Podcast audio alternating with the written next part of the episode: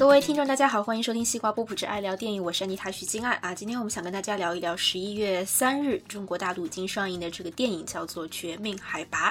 节目开始前提醒一下大家，欢迎在收听我们节目的播客平台给我们留言，告诉我们你对这一部电影啊《绝命海拔》或者是其他电影的看法。十一月底之前呢，关注西瓜波普聊影视的新浪微博西瓜波普聊影视。并在置顶贴给我们留言，我们将送出电影《火星救援》的周边产品一份。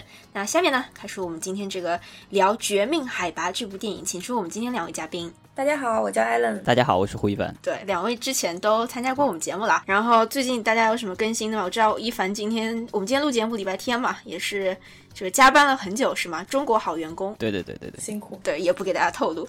那个艾伦呢？那你这今天去干嘛了？我今天也非常辛苦啊，看了三场电影啊！看了什么？我今天去了两个目前在上海的影展。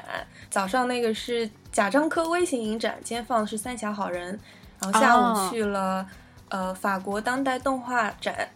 然后放了两部动画片，嘉宾跟我们介绍一下嘛。最近一周，呃，Allen 说刚刚他今天看过电影也可以啊，想给大家推荐的欧美电影有没有呢？啊，我推荐一部上周也是在法国当代动画展上看的一部法国动画片，是一零年的，叫《魔术师》。二零一零年，对，是一部非常非常美但是非常伤感的动画片。有趣的就是这个电影的编剧是，呃，法国喜剧电影大师雅克塔蒂。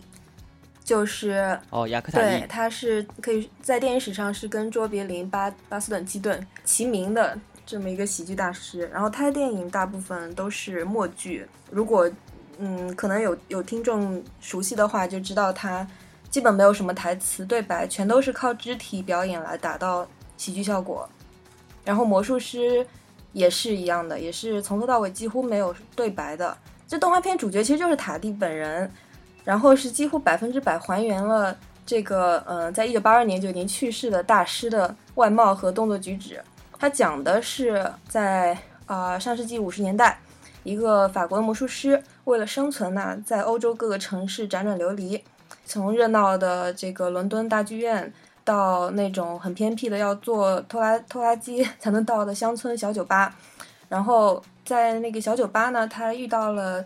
在那里打工的一个呃女孩子，这女孩子被他的魔术折服，然后以为他有魔法，所以偷偷的跟着他离开了这个小村子。这个魔术师心地非常善良的，就一路照顾她，带着她到爱丁堡，然后在自己手头非常非常紧的情况下，就确保她有确保这小女孩有住处、生活温饱，而且还为了满足这小女孩对自己的魔法的这种幻想。时不时要给她买漂亮的衣服、鞋子，嗯，然后小女孩的胃口越来越大，然后她她她喜欢的这种漂亮东西越来越超出了这个魔术师的支付能力，然后这魔术师最终呢也是离开了她，啊，留下一个纸条，上面写着，呃，魔法是不存在的。这故事听上去就非常悲伤，而且我在看的时候一直不不理解，为什么要有这么讨人厌的女主角，但是。你不觉得跟我们上期说的玫瑰和小王子的关系有一点像吗？啊，真的 有一些，就是我就觉得男女关系好像基本就是以追和被追这样的一个关系作为开始的。确实是这样啊，只有这样才有戏看。但是啊，但是这并不是一个 ro romance 的关系，不是男女关系。这个我到了最后，呃，电影的最后一个画面，我才我才明白，最后一个画面就是一个小女孩的照片。然后旁边写着“献给女儿，呃，索菲塔蒂”，就其实是塔蒂他他他用他写写了这个剧本是给女儿的一封信，所以这个电影它讲的是父亲和女儿的关系。然后我看到这里的时候，就一下被戳到了泪点，就是 反应了过来，就是这个片中这个不知感恩的傻姑娘，其实就是所有的女儿。然后，为了保护女儿们眼中的魔法幻象，父亲都要面对这个现实世界，然后忍受各种疲惫。呃，但是最后，最后他，反正我就把这些都带入了以后，我就觉得哇，真是太伤心了。你还给我们剧透了这一下？对，这部片子最大的一个亮点。但是我怎么说？我觉得，如果如果我在被剧透的情况下看的话，应该会。会得到更多，更更感动是吧？嗯，哦很有趣的是，我回家查了一下，就是这个电影的起源，这故事的起源也是充满争议。有，因为他他最后的那个写的是送给大女儿，送给他的女儿，嗯，索菲塔蒂。但是有很多人说这个是塔蒂写给他的私生女，是早年被他抛弃的一个私生女的一一封道歉信。但是在电影中没有体现出来，所以呃用的还是自己就是合法的女儿的名字，所以就有很多人表示不满意，又觉得这个导演又替这个塔蒂把家丑遮了一遍。然后这部电影如果大家想关注的话，我是发现优酷和腾讯上应该都有，有都有这个正版的源啊，所以如果大家想看，啊是可以找到这个源的。嗯，一凡那边呢？最近我看了一部法国电影，叫《小孩子》。啊，这部也是法国电影。对，这部大电影呢三个半小时，所以我最近比较忙，所以我还没有看完它。这部片子是去年电影手册年度十佳的第一名。哦，还是蛮有来头的。整部片子给我的感觉，我看到一半给我的感觉还是有那种冷冷冷的幽默感，很像我看《考里斯马基》这种片子。因为它的题材是犯罪片，所以悬念设置也很到位。总之，觉得还是值得去看一看。嗯，是个悬念犯罪片，对，很有嗯有趣的，不是那种呃，就是那种搞笑的喜剧类的喜剧是吧？对，嗯，好的。一凡要不要介绍一下电影手册这个东西？法国电影手册是应该是五十年代。巴赞创办的电影手册，应该是为之后的新浪潮奠定基础的一部一个杂志。嗯，之后，嗯，我不知道从什么时候开始，电影手册会每年评选年度十佳，然后基本上他们里面评选的片子会偏艺术性一点。对，所以很多人会对，呃，对法国史电影史有点了解的，应该都会知道这份杂志吧。嗯，应该是对电影史了解的，都会了解这份杂志，听过至少听过这份杂志的名字。对。电影爱好者啊，一般都可以在各种社区或者其他地方可以看到，每年他都会评出一些。我还查了一下，二零一四年电影手册十佳，第一名是小孩子，第三名是皮囊之下。哦，所以第二名呢？嗯，第二名是戈达尔的《再见语言》。哦哦哦，那部我也听过。嗯，第五名是起风了。哦，第四名是星图，第六名是女性隐者。哦。嗯，你知道他的口味了，大概。对他偏作者论吧，一般不是他肯定不会挑那种好莱坞商业流程流程出来的片子。有没有什么美国的片子去年在榜单上？皮囊之下就是美国的吧？有有一部我没看过，它第八名《爱很怪》是一部美法美法啊，这部我没看过，其他的好像。皮囊之下有美国参与嘛？但是我们也不会认为它是一部美国片嘛。像你刚刚说第九名啊，很奇怪，它其实是一个我不知道是不是《Love Is Strange》那个片子，还是讲一个同性题材的一个在纽主要在纽约取景的一个电影。之前我的节目上有聊过。哦哦，对，曼哈顿，我查了一下，确实是一部老年同志片，好像是。对对对，一个老年同志片，对的。安妮塔有没有什么推荐的？哎，怎么你变主持人了呀？有啊，我有一部啊，我看了一部，因为我今年回上海之后，其实离开纽约之前有一部电影特别特别想看，但是它上映的时候好像正好是我要离开的时候，所以没有来得及看。这个叫做《旅旅行终点》啊，就是那个两个主演啊，一个是 Jesse Eisenberg，就是演社交网络的那个男主演，然后还有美剧《老爸老妈罗曼史》里面演那个大块头那个 Marshall 的那个演员叫做 Jason Segel。然后这个电影呢，就是我觉得可能我比较喜欢我我之前给 Allen 推荐，然后我觉得我比较喜欢的一个理由是，可能有一些情绪关联性吧，因为他这个其中一个主角是一个记者，呃，然后是一个滚石杂志的记者，然后这个电影讲的是这个记者发现了一个在美国特别特别流行当红的一个作作家，他觉得这个作家。呃，写的东西很有意思，然后他就联系到编辑部说，哎，能不能你让我去跟这个作家五天啊，陪着他一起全国这个巡回做这个呃是路类似于那种公路签售会嘛，卖他的书，然后那个编辑同意啊，然后他就上路了，然后这故事讲的就是五五六天之中吧，他们两个怎么样从陌生到彼此猜忌，然后到这个。呃，误解的萌发，误解的解开，到最后心有灵犀，就你能看到两个陌生人是怎么慢慢建立关联的，我觉得是蛮好玩的。然后我是觉得说，很多人可能一辈子都不会有这样的机会，就是那么主动的去去去接近一个陌生人，很很多人可能一辈子都不会遇到那样一个陌生人，而且并且这个陌生人是很懂你的。但是有时候这个反而一我我现在讲的时候，我觉得这是一种遗憾。但是很多时候你反过来看是一件好事，因为在这个电影里面，最后是有一个悲剧发生的。然后你会觉得说你没有遇到那样的人，那那就证明了悲剧不会发生，所以也不是件太太坏的事。那至于这个电影的悲剧是什么，我就不剧透。但是我特别想推荐给大家，我觉得这个电影阐释的我刚刚讲的这样一段关系吧，是挺耐人寻味的。然后看了这个电影之后呢，我就对这个男主演 Jesse Eisenberg 就路人路人转粉了。对。然后这个电影的导演，他之前也是拍过一个青春片吧，叫做《好景当前》。然后那个部电影，那部电影里面我比较喜欢的那个，那叫啥来着？爆裂鼓手男主演 Miles Teller。所以就对这个电影独立电影小王子，然后就对这部电影这个旅行终点啊，叫做呃，就是印象更好了。对，所以也想推荐一下。好啦，我们下面开始讨论一下《绝命海拔》这个电影，是今天的一个亮点电影，哎，不是亮点电影，是专题讨论。Human beings. simply aren't built to function at the cruising altitude of a 747. Our bodies will be literally dying. So the game is, can we get you up to the top, down to the bottom, before that happens? You can't. I love you.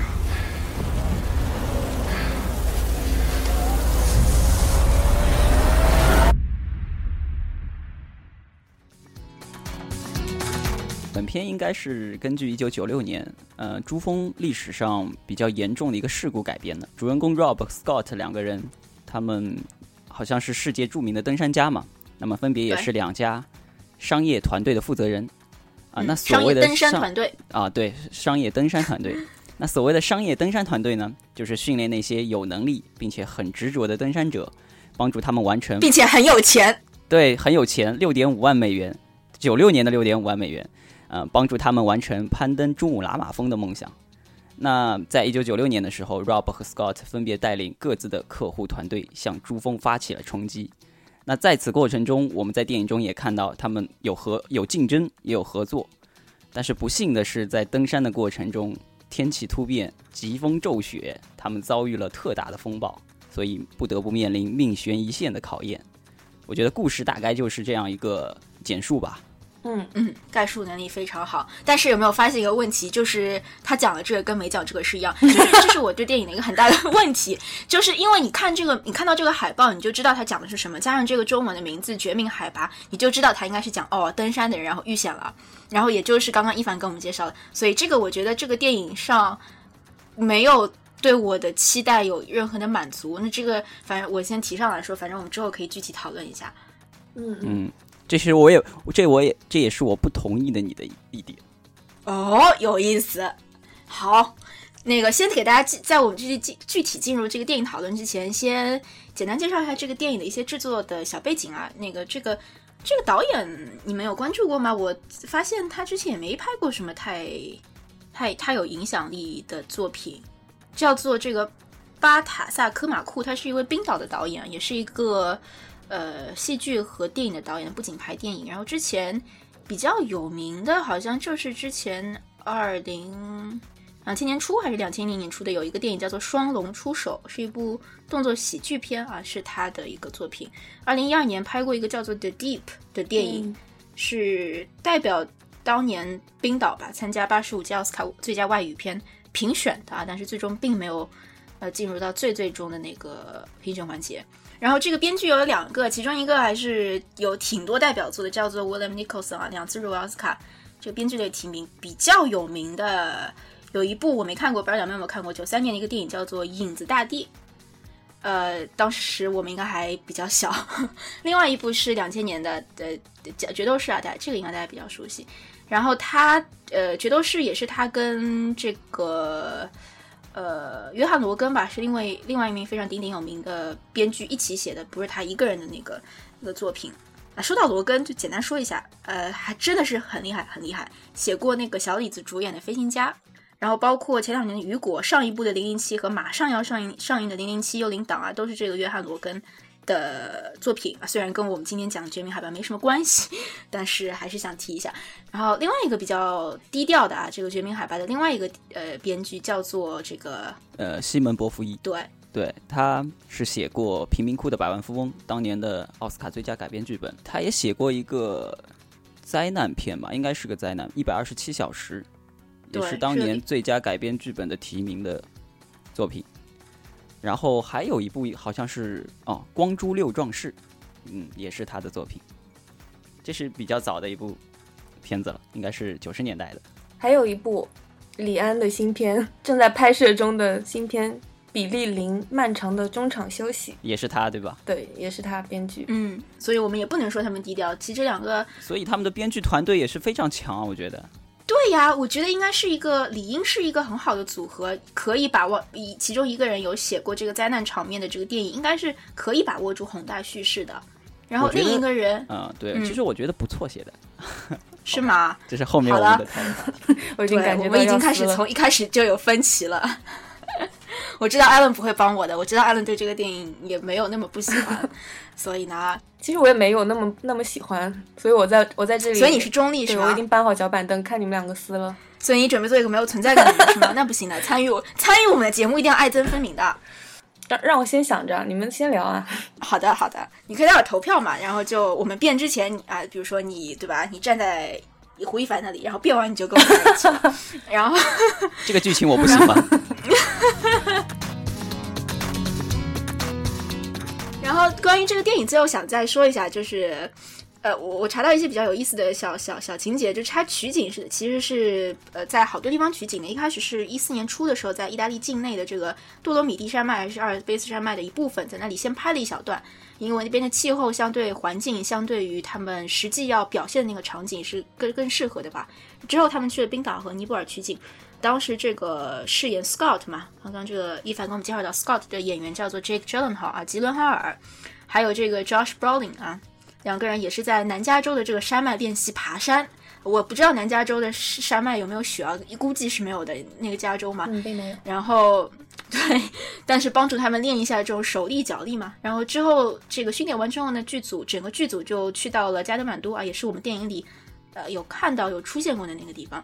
最后呢，这个电影是到了英国非常有名的这个叫做松木制作室啊，去做了一下 CG 场面的这个场呃场面场面的这个呃设置吧。那这个制作室也是零零七系列、哈利波特系列的呃重要的制作室之一。有一个比较悲伤的细节吧，跟这个电影有关，虽然没有直接牵涉到这个电影的剧组人员。但是他们二零一一四年在这个电影在尼泊尔境内的珠峰营地有一个取景的这个环节嘛，呃，当时呢是发生了雪崩那个地方，嗯发生雪崩的时候，几个剧组的成员是并没有在场，但是当地的有十六位当地的这个夏尔巴人吧就遇难了。当时呢，他们也是跟这个电影有一些呃。对这个电影提供了一些帮助吧，比如说要给他们带带路啊，做一些当地的这个指导。那夏尔巴人，我们电影里也看到嘛，夏尔巴人其实是散居在尼泊尔、中国、印度，呃这些国家边境的喜马拉雅山脉两侧的这些民族啊。呃，这个是一个关于电影的一个比较悲伤的一个细节啊。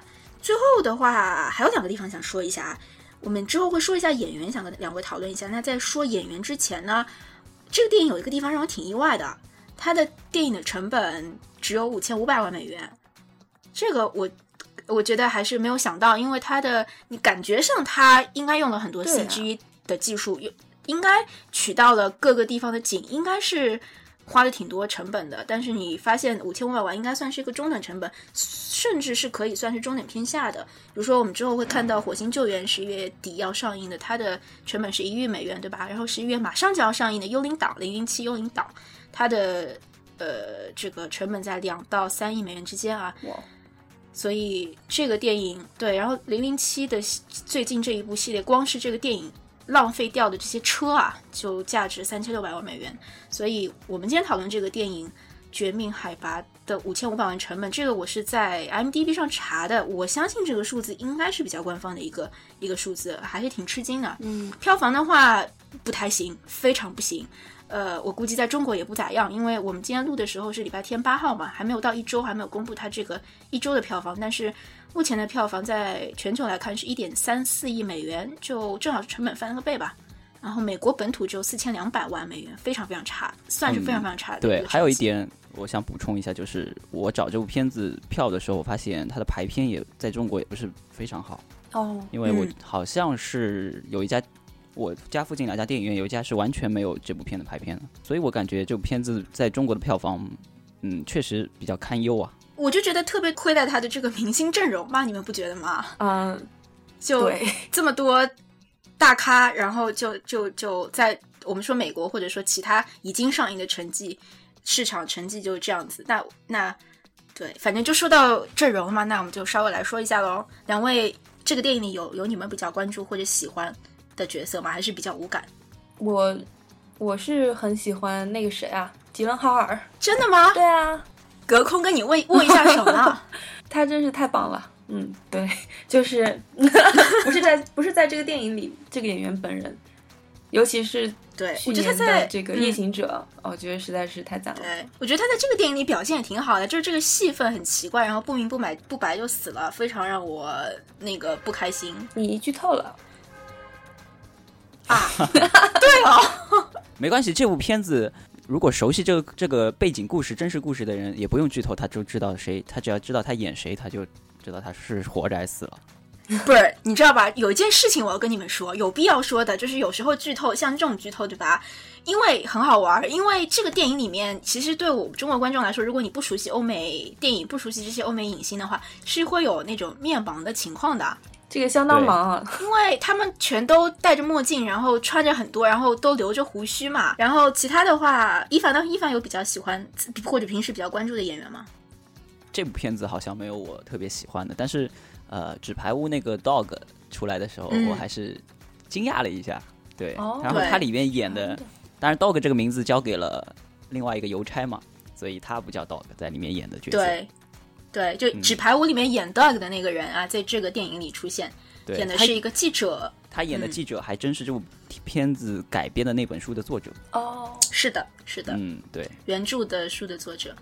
然后你既然说到《纸牌屋》嘛，这个电影里还有一个《纸牌屋》的演员，嗯，克莱尔就是对《纸牌屋》当中饰演克莱尔那个角色的那个叫做罗宾怀特啊，这个女演员也在这个电影里饰演其中一位非常重要的一个呃登山训练营的参参加者的一个妻子啊。嗯那其他还有一个演员，我看完这个电影跟安娜有讨论，呃，叫做 Jason Clark 啊，杰森克拉克，就我们的主角是吧？嗯，是是我们的主角。他之前参演过今年《碟中谍》，但是很多人可能认不出来。哎啊，对他是不是演过《了不起的盖茨比》那个绿帽男呢？好像是哎。我对这个人的脸一直记不太清，他在每部电影里面都有都不太一样。对，所以我就觉得他演技，呃因为他哦，对，应该就是他，我查到了，演员表有他。啊，是他是吧？对，所以他嗯里面角色和这个的角色完全是两样，所以嗯，可能你会觉得不像。对。然后他这个角色本来是贝尔，是这个 Christian Bale 饰演的，哦是吗然后贝尔之后退出了，嗯，然后所以才轮到这个杰森克拉克。然后其他的演员，我们刚刚讲到这个 Josh Brolin 啊，乔什·布洛林，对，乔什·布洛林嗯之前演这个《老无所依》黑衣人，不过我自己比较喜欢他，他不是我喜欢的那种演员的类型，他还是属于那种猛男型的吧。然后在那个之前演过美版的《老男孩》，是一个呃韩国电影改编的嘛，还有一个和凯特温斯莱特有打过一个对手戏，叫做《劳动节》。这两个片子大家不一定知道，然后评价也没有特别高，但是我觉得还都挺还挺不错的。反正当时我看的时候，嗯他其实演过很多不错的片子，我对他的印象好像是。是《米尔克》哦和《大地惊雷。啊，这两部片子我都印象比较深。他脸也算比较熟的，但是我一直叫不上名的那种。对对。对挺大众的，不是那种就是帅就是帅男型。对，去年的那个 PTA，保罗·托马斯·安德森，性 Inherent 性本 Vice 恶。是吗？对，新本恶，对，对。也有他，是这样的。然后最后还有一个比较大牌的，这个也不算大牌，他其实不算大牌，但是他演过一个很大牌的电影，就是《阿凡达》的男主角、哦也在里面。哦，但是他在这个电影里负责坐在那儿聊天，对，没错，我还以为他会背着氧气瓶我没有想到对啊没有，对，我也觉得最后会凛然所以我这也是我欣赏这部电影的地方，嗯，啊，有很。真实，对，吧好的，好的，我们之后可以讨论一下。那我觉得差不多了吧？其他演员凯特奈特利，对吧？Emily Watson 可以友情提示提一下，还有个 John Hawks，呃，可能我们大家不是特别熟啊。嗯，之前演过，跟大表姐一起演过《冬天的骨头》，这个那我们就不展开了吧。这边，下面我觉得我们就可以先聊一聊这个电影的具体的这个，不不具体，先聊一下对这一点总体感受啊。我现在问一下这个比较持中立态度的 Alan 吧，你也不影响这个待会儿一凡的这个判断啊。你觉得这个电影总体感觉怎么样？有没有满足你的期待？嗯，这个 有没有满足我的期待？我觉得差不多吧，因为嗯，因为这个这个想一想就觉得很难拍的一部电影，它全部都是雪景，嗯然后又是群戏，有大概十四个主角的样子，而且大家都是穿着登山服，戴着面具，就是这个脸分不清谁是谁。就不管它故事怎样吧，就是有这么一个基础在，就觉就会知道这个电影很难拍。那结果出来也是，呃，没有什么太大错误吧？我看我看来，我觉得就是中不溜秋。其实我觉得也算成功了，就对于这么一个非常难拍的题材，我说完了。陈述完陈述完毕 是吧等你们思？好的，Alan 还是比较中立的，站在一个嗯拍电影，你是站在偏拍电影的角度对吧？你不是站在说我待会儿就会代表一下广大听众，不是广广大 观众，站在一小部分对这个电影有不满意的人啊，嗯，那是你。从观众的角度。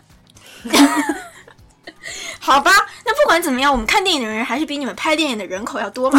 好啦，呃，那个一凡呢？哦，其实我要说这部片子好之前，我还是得强调一下它的背景，它是以真实事故改编的，而且嗯应该我事先是没有去查这个故事嘛，那我所以我会带着一个呃不知道任何事情的观众进去看，所以他给我的还是有惊喜的。事后我再去查了那个事故之后，我发现他非常忠于忠于那件事情，它更像一个呃可以说是记录式的吧电影，不像不是一个戏剧故事类的。叙事类的电影，所以我对他的评价不能以叙事类的来表现，所以很多人对他说他的群戏人物很扁平，人物基本没有进展。呃，其实这些评价对我来说都不适合于这部电影。我看这部电影最大的感受，感觉像我在读一本自然主义的书一样，非常平铺直叙，在告诉你这件事实，它没有没有立场，它确实我觉得看不到立场。据说原著小说是很有立场的，一定会告诉你在这次事事故中谁的责任更大。但这部片子里面你是看不到这种立场的，你看到的只有人和珠穆朗玛峰的斗争，这是一个主题。嗯人和人之间的斗争，斗争，它人和人之间的斗争，还有人的背景，呃，每一个人物他们身后的家庭，它都是以片中夹杂的闲笔来表现的，它没有去着重来表达，甚至是在书中强调的是各个团队之间的竞争关系，其实它也是淡化了。也许这种淡化在观众看来觉得，呃，放开到一半就没有发展下去，然后莫名其妙就进展到合作了。但是对我看来，实际上它的重点真的是人和珠穆朗玛峰的斗争，就像那个俄罗斯的登山家所说的那段话一样。呃，人和人斗争不是主题，人和珠穆朗玛峰才是主题。但是残酷的是，决定权在珠穆朗在玛峰，珠峰上。对对，在自然的手中。对，所以我觉得从这个角度来看，我对这部片子还是比较满意的，因为嗯嗯对嗯，好。所以有没有发现我问问题的时候，其实是有一点使坏心眼儿的？我问的是满足了你们期待没有？我没有问就是电影好还是不好。所以我觉得就是我们每个人看的期待不一样。那就像 Alan 刚刚刚的期待，Alan 的这个底线是站在一个制作拍摄的角度，然后一凡比较理性，他是考量到了这个电影本身的一个故事的一个基础吧。那我比较不，我在这一点上就嗯不能够太同意，不能说同不同意，因为这没有对错啊。只是说，我看这个电影的时候，还是把它基于一个电影去看。我觉得虽然是根据故事改编，但是作为电影，你作为一个艺术工作者的在创作的时候，尤其是电影这样一个一到两个小时的这样一个艺术媒介的时候，我觉得电影还是有责任去突出它的一个戏剧冲突在里面。但这个电影在这一方面，我还是挺失望的。有一点，这个电影本身的一个落脚点就不是在于处理人和人之间的关系，而在于人和自然、人和珠峰之间的关系。这个也是我看完这个电影，我觉得这个电影最好的一个角色，不是里面任何一个人，而是电影里呈现出的这个大自然，呈现出的这个珠峰的这样一个呃样子。大自然这个角色在电影里表现出的喜怒无常。对吧？适者生存这个角色，呃，适适者生存这个原则是大大自然一直秉持的。你可以说大自然是有性格的，在这个电影里面，但是相对于其他一些角色，我很难用一个很很很清晰的词去给每个角色做一个个性的一个概括，因为这个电影里我绝对没有表现完整啊、这个是我觉得很大的一个问题。另外一个问题啊，这个我们可以讨论一下，这个电影比较让我觉得很很困惑的，就是很不满满意的地方在于，他没有提出一个问题，就是说。我们为什么要关心这些电影中的这些人？那可能就是像胡一帆刚刚讲，这个电影本来就不是让你关心人，是让你关心人和珠峰之间的关系的。就我想说的是，人道主义主义层面说，如果你今天看了一个新闻，你发现出了一个什么悲剧，你肯定是会呃有一些关怀的吧？你会有一些关注或者是关心的。呃，虽然说这个电影是根据真实故事改编的，但是就像我刚讲的嘛，他借助这个电影去表现的电影方式表现的时候，肯定是要突出点什么东西，让我们真的是打动到我们的。觉得是跟我有关的。如果它真的是一个像呃一凡刚刚讲的一个很正常的、很很平稳的一个叙事的话，那我为什么要看你这个电影呢？我去看那个书不就得了吗？我去看一个新闻报道不就得了吗？所以这个是我很想跟大家讨论。你在这一点上，这个电影有让你们很不舒服吗？就是他没有告诉你为什么我们要在意这些去登山的人。他也我觉得也是告诉了的。他其实用非常简单的嗯几笔把。把每个人的背景和他们为什么登山，呃，用非常非常简短的方式介绍了一下，我觉得也算是，也算是给你先介绍了一下这些人，让你知道他们是谁，以便你之后能关心他们的这个遭遇吧。而且他是先是用嗯很很短的时间让他们登上了珠峰，让你替他们先高兴一把。然后接下来就呃真正的戏开始了，我觉得还算是呃能能让我对有些人物嗯比较关心的，尤其是我们也之前也讨论过，就是那个道格，他因为带着他也是带着一个小故事吧，就是嗯他是是他是一个小学的那个小朋友们帮他筹资，让他去替他们完成一个梦想，这样的目的来登珠峰，所以这个人物。因为它的背景比较多一点，所以让我让我有呃更多的情感的投资在里面。从我的角度来说，呃，我看这部电影的时候，不知道有没有你们注意过一场戏，就是刚开头的时候，他们去尼泊尔，然后在加德满都下飞机，然后在一个公交车上，有贝克尔和道格，还有那个 John 乔恩是吧？嗯，就是那个记者，嗯，他们在一个车里面，短短一分钟多钟的一场戏吧。把他们三个人的背景就讲清楚了，对我有印象，嗯。然后这场戏其实给玩家哦，不好意思，做游戏的，这段剪掉。做游戏研发的胡一凡，你在自己在说什么？啊，然后这场戏就给观众的感受代入感，就一下子就知道了，很简短的一戏。我所以我说这部片片子最牛逼的地方就是，它其实在分分钟都在插那种小的闲笔，来慢慢的。增加这个人物的厚度。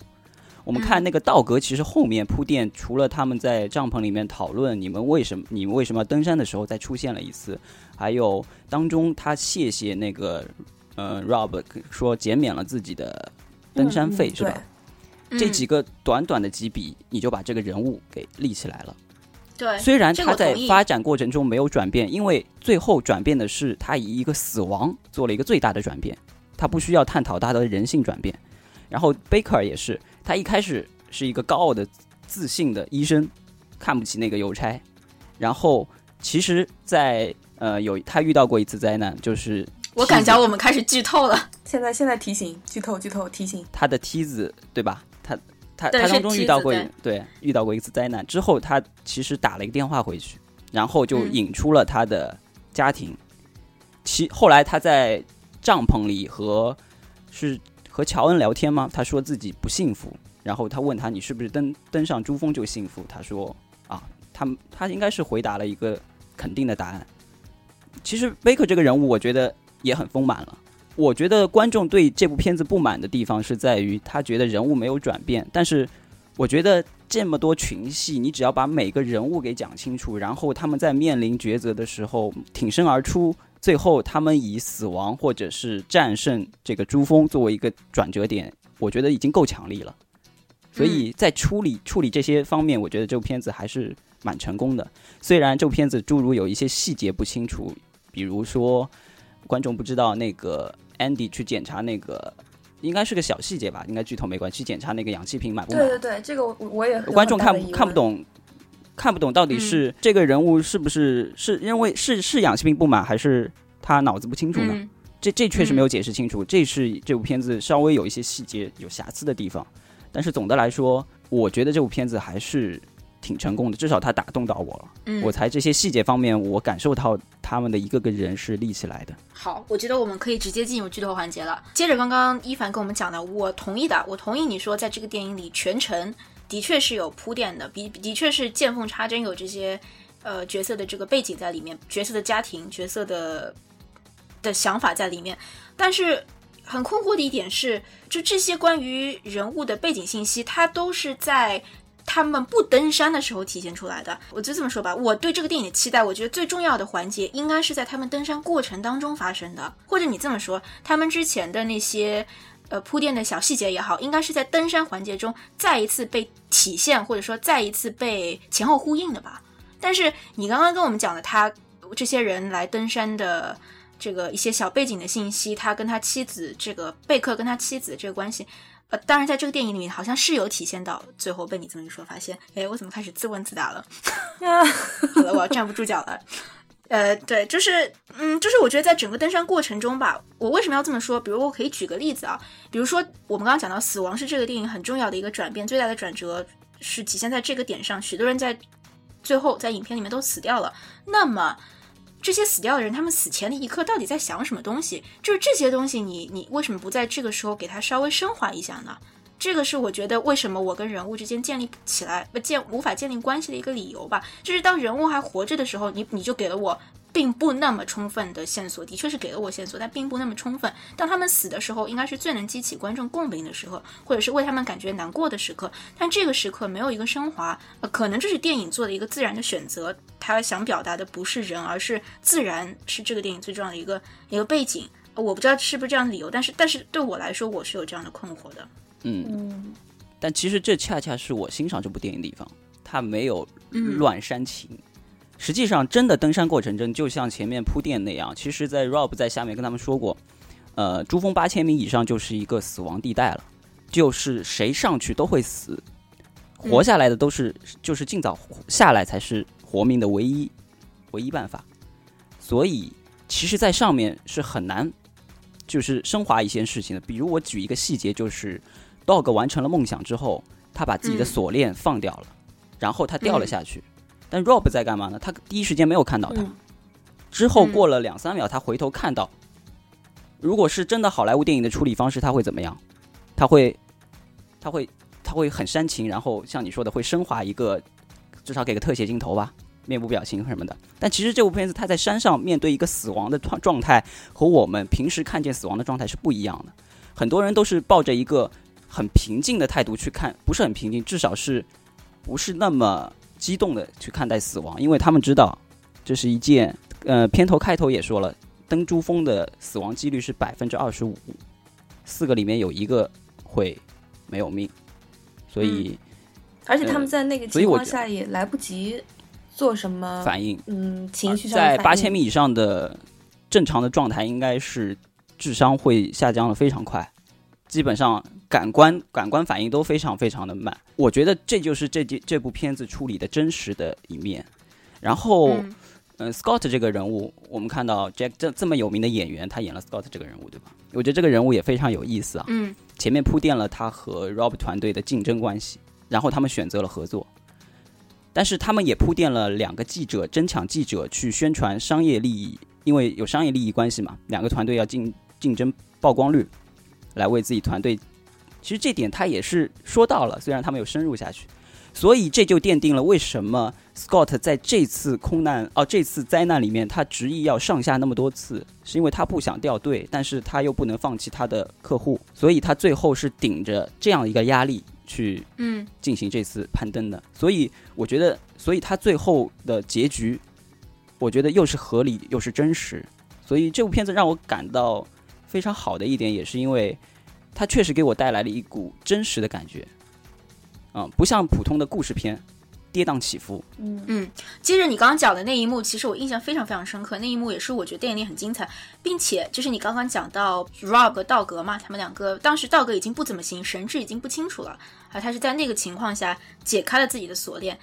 呃，这里还有个小细节我们可以讨论一下，但是我先想说的是，为什么刚刚胡一凡以那个例子来说这个电影的真实感，它不像好莱坞电影，好莱坞电影的时候在那个时候可能会升华一下 Rob 的这个这个情绪，我倒是觉得那个地方。其实不是我想表达的那个死亡之前的升华，我想表达的，因为在那个时候，说实话，那一幕的时候，罗伯自己的神智和他的经历已经不够不够清楚，所以在那个时候，他表现出电影里那种冷冷静，或者说没有过度的情感渲染，我觉得是我可以接受，我觉得这是是比较真实的一个反应。但是，你你们应该应该有印象吧？就是这个电影里面，贝克他当时。本来大家都以为他也是这个殒命了嘛，或者是遇难了，然后他突然到当时醒来了。他醒来的时候，他是怎么醒来？那个场景的过渡是他突然看到他妻子的模样，就是人你在从死亡边缘回到这个生死一线、命悬一线的那一刻吧，你能感觉到有些东西是你很在意的东西，它突然出现，它成为了你生命的一个向往的一个理由。就这个东西，我觉得它是可以。我不相信你说你在。呃，智商下降或者怎样情况下，这些东西也是会被一并带走的。但这些东西是可以渲染人物的一个情感的东西，在其他角色身上我是没有看到。比如你说康子啊，比如你说这个 Scott 啊，都是没有的。就这个地方，嗯，我个人还是挺期待能够看到。但其实这个电影它也是篇幅有限，它这么多的人物，嗯，这一个群戏最大的挑战就是很难把每个人都描的描描绘的这么细细致。那我觉得说一个电影，当然我们现在又是站在电影角度，这个就是电影工为什么电影是一个专业的东西，那就是你要这样做出来啊，不不能说我们去为他寻找这样一个借口。我觉得这是一个取舍问题吧，就像南博康子，他他对他的人物就是他是一个登过六座高峰的人，他是最后一个愿望要征服第七座高峰，所以他的人物人物的矛盾点就在于他要征服第七个高峰，他背后不需要铺垫他的家庭，所以最后也没有出现他家庭。然后道格也是，道格，嗯，一是，嗯，宣称他是个邮差，之后他是他的登山的钱都是孩子们资助的，希望嗯。圆他们一个梦，所以道格最后有很强的动力去攀登最后那一下，呃，所以他们背后一些东西一定是导演在取舍的过程中觉得，因为真实的情况下，贝克确实是一个非常重要的一个人物。一开始观众如果不知道故事背景去看的话，也许一开始没有看出来。但其实我们在过程当中一直在铺垫贝克，从开始他主动性向邮差发起攻击，到中途他自己遇到了困难，然后再引出他的家庭。其实这一他有自己的一条暗线的，一直很完整的暗线的。最后他有一个洒狗血的一个回忆镜头，然后他开始站起来像。啊，勇敢的德州人站起来了，然后回到了营地。我觉得这条线还是很清楚的。嗯嗯。然后那一幕你们，嗯，他的问题就是一些人物的处理确实有点，有些故事没有讲清楚，就像我前面说的氧气瓶问题。还有就是，其实 Scott 有一次下山，他说自己有一个客户要吃不消，一个老的嘛，他把他送下去，然后再上来嘛。那个其实是 Scott 一个非常好的朋友。那这点其实观众没有看出来嘛。嗯，他可能也是被删去了，觉得不太重要。嗯，还有正好刚刚提到说那个细节，就是在 Doug，呃，那个邮差嘛，他当时是死的时候，我觉得他是神志不清，所以才把那个锁解掉。还是你们觉得是他不想拖累 Rob 才那样做的？我觉得他是，他是故意的，就是从电影，就是他不想拖累的表达的意图，我觉得是想表达他是不想拖累 Rob 自己解开了锁链。你们有没有发现，其实还有两个地方他处理的也非常好哎，我两个印象比较深的地方，一个是直升飞机，你们记得吗？这段我靠，那个开直升飞机的驾驶员太冷静了。要是好莱坞电影的方法，那绝对是背景音乐加啊，然后加几个坚定的说的口号式的宣传语，然后再去战胜这个，对吧？但是他这部片子就嗯啊，对他这个非常真实，上去一次。就太重了，然后返回把椅座椅副驾赶下去，再上去，全程台词非常少，但是这一幕就非常真实。其实导演在做取舍，其实真实的故事不止他们两个团队，还有好几个团队，还有一个台湾台湾的团队，所以导演其实对做过取舍的，所以他不是那种纪录片式的，他还是以电影化的方式做过一些取舍。呃，嗯。还有一个记得你们有记得，就是我们的阿凡达上，呃，啊。让呃安多吉就是那个夏尔巴人上去，再让他上去救那个 Rob 的时候，那个那个呢，对，嗯、对讲机跟他说，现在风雪太大了，我嗯，不能上去，对不起。对，然后那个我们的阿凡达就说了一句：“你决吧。定吧。嗯，对，啊，这句话就非常真实，一般人我们不会想到会这个件事，这句话就体现了当灯珠峰是多么的残酷，我们只能眼睁睁的看着 Rob 去死，完全无能为力。我们也不能逼迫任何人去救他，因为因为没有用，因为风雪太大，没有人能够征服。它不是英雄片，不是一个超人飞上去就能把 Rob 给救下来的那种感觉。是，而且也不是说谁的生命就比谁更高贵，你付的钱就对，没错而且你要信任别人的判断，你信任一个夏尔巴人，他觉得他自己上不去，你一定是相信他的。对这个电影，我我记得我出影院也跟 Alan 讨论过这个话题，就是关于他，一个是没有介绍为什么我们要关心这些人呢？刚这个为什么要关心这些登山人？刚刚我们讨论过这个了。还有一个问题是，他对于这些登山人的不同的经验的一个等级，他没有做一个很没有做一个交代吧？就是我看完这个电影啊，我会觉得这些人，就我一方面觉得这是个灾难，这很难过，但一方面我会觉得这些人是不够自豪，他就是不够在意自己的生命。就就就给我这种感觉，你们自己没有做好这种准备，你们电影里面你们就去登这个这个珠峰了，这是另外一个我觉得跟这些角色没有办法让我产对他没有同情的一个地方。就是我不知道实际的书里面，或者说实际这些人他们真的的一个登山的一个能力是什么样子的。其实这就是价值观上的判断了。书里面确实好像是有这方面的说辞，嗯，电影就完全弱化了批判的一个角度，它完全只是记录下人和征服珠穆朗玛峰当当中的过程的危险和障碍。嗯呃，但其实我觉得，如其实就像举重和马拉松有什么意义呢？但是这就是人类挑战极限和好奇未知领域的一个方式嘛。嗯就是所以我们攀登珠峰没有意义，但是人类就是有好奇心在，我们需要证明自己。有些人就是要证明自己去攀登上去。嗯，Alan 想说什么？刚刚就是他们在呃登山之前，在营地里面呃大家互相认识的时候，就有人问说大你们为什么要来登山？为什么要来爬嗯珠峰？那嗯最后讨论下来也没有一个答案，其实只有一一句话吧，嗯就是因为因为我能，对，因为山就在那里，山在山就在那里。其实这个答案非常的俗套，但但是我我很理解，我觉得确实没有什么答案，因为呃也孜孜不倦的练举重，拼命跑马拉松，要跑到一个成绩内，真的有什么意义吗？不，他只是追求的一个速度和耐力嗯和力量。这个，我觉得，我觉得我可能当时刚刚没有表述清楚。我想表达的并不是说这些人去登山有什么问题，而是说这个电影没有表现出来这些人登山的能力。我们跑马拉松，我们也会对自己的能力有一个判断的吧？我们去举重，我们也会一阶一阶来的吧？我不会一下就说我今天要举多少多少磅吧，对吧？其实我想表达是这个。然后至于刚刚，嗯，嗯你你说，嗯我觉得电影中好像是有批判这方面，就是呃 Rob 在召集那些其他团队的头领说，我们大家不要争着全上去，对吧？分开，这一点就看出来，其实很多都是趋之若鹜，对，很多团队一下子在团队建了那么多，但是电影是弱化这样的一个东西，它只是告诉你现在很多原因造成了那次灾难，嗯，但是我不持批判立场，我不去告诉你我们应该哪个原因是最大的。嗯这些原因可能都不是主要，主要原因就是因为珠穆朗玛峰太难了，嗯，是这样但。是有些次要原因累积起来造成了这次的灾难。是的，然后刚刚我们讲到 Allen 刚刚讲到那一场戏，其实我挺喜欢的。他虽然就是没有美没有美，就是记者嘛，记者问了这样一个问题，然后我没有记错的话，康子回答了。康子说：“我爬过六座山，所以征服第七座山对我来说很自然的一件事情。嗯然后还有是道格吗？还是哪一位也说到了？呃是道格吗？是道格吧？说孩子的事儿，对，道格说孩子的事，然后其他人都没有说，然后其他人大部分就面面相觑，大家非常默契的说了一句，因为山就在那里。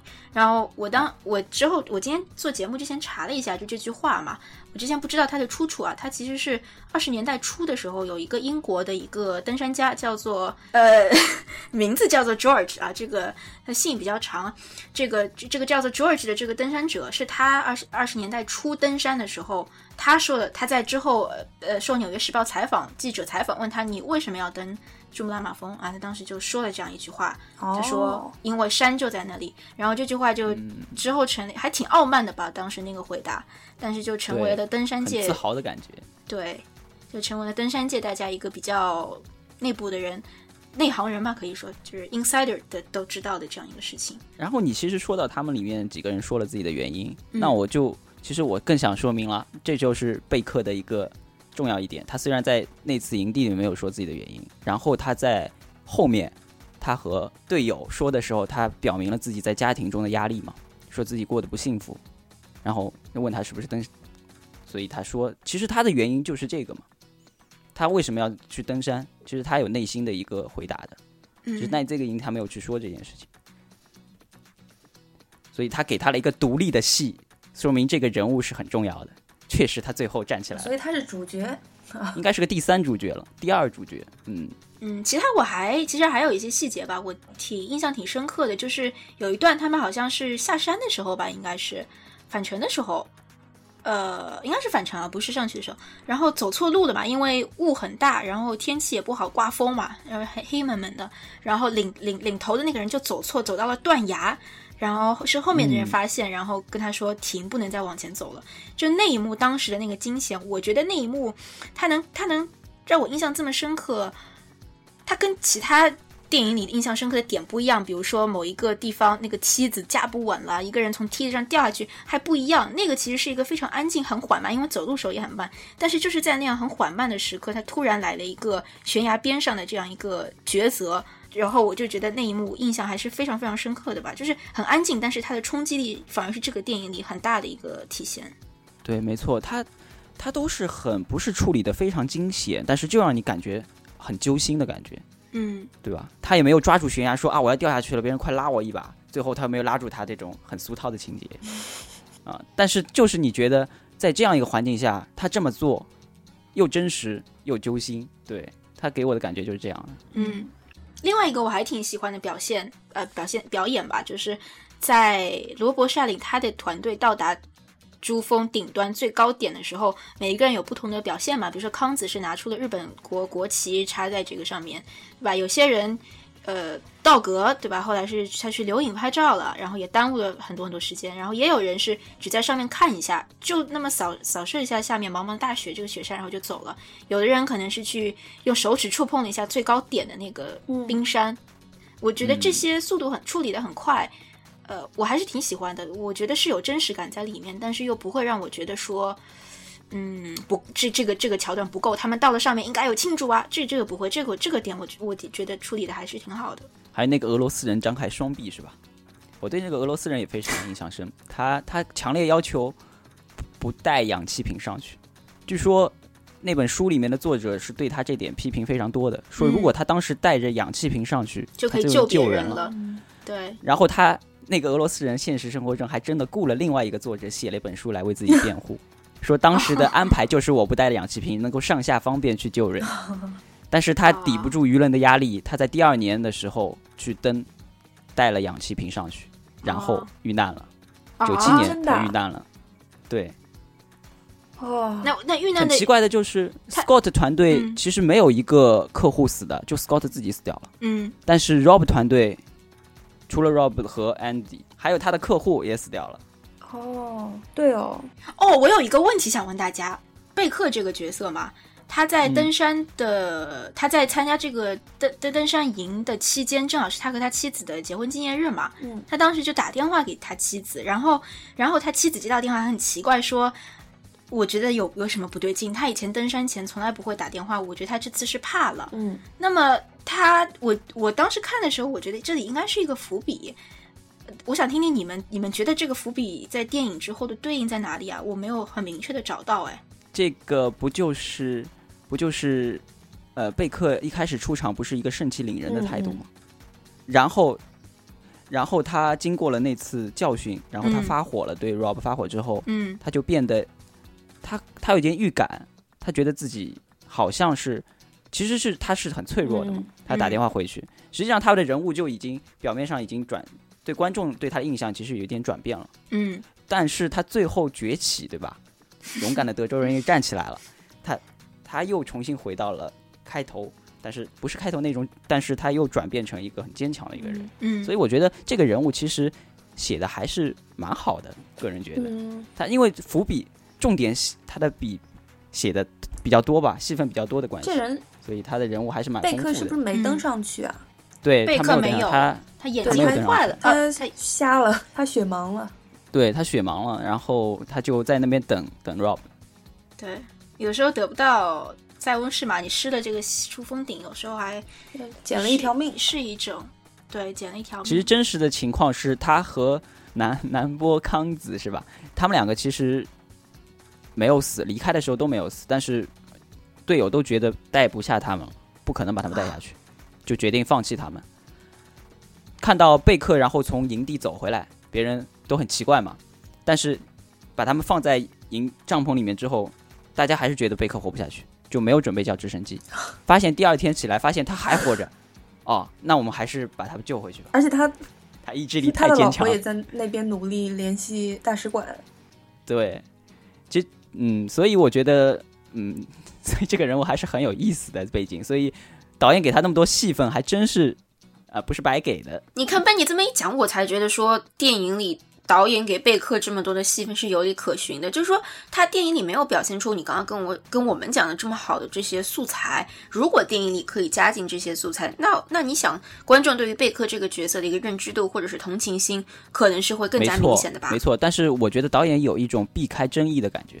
如果你把这段表现出来，我们又会把关注点又转到转到人性，人性是不是应该在上面放弃他们呢？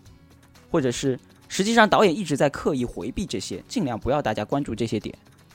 这些东西只是登珠峰的一个是必然的。小次要问题，对你必须面对这样的问题。这样的问题不值是很有讨论价值吗？没有，你上去再做一个选择也是这样，因为没有人会，因为太难了。还是那句话，登珠峰实在是太难了，这样的选择是必须的。他也不希望引起这样的一个舆论的一个讨论，对他，他只想拍一部人和征服自然的一个过程。嗯，有道理。而且我觉得跟你们聊的时候，我就突然有一种之前跟你们聊之前我完全不能理解的一个一个发现，就是我觉得他就是通过这种每个角色都平铺直叙化，比如说我们觉得贝克是个很好挖掘写作的人物，但是他没有，正是通过每个人物都平铺直叙化的这样一个处理，他去突出说。生命是不分高低的，每一个人的生命都是同等重要的。所以，当每一个人在电影里呈现的情绪起伏都是一样的时候，我们更能感觉这种生命的生命的平等感在里头。对他，他处理都很蜻蜓点水，点到为止，所以你觉得很平淡，确实，我觉得叙事上真的很平淡，但是莫名其妙就给我一些很震撼的感觉。嗯，好像是有一点这样的感觉。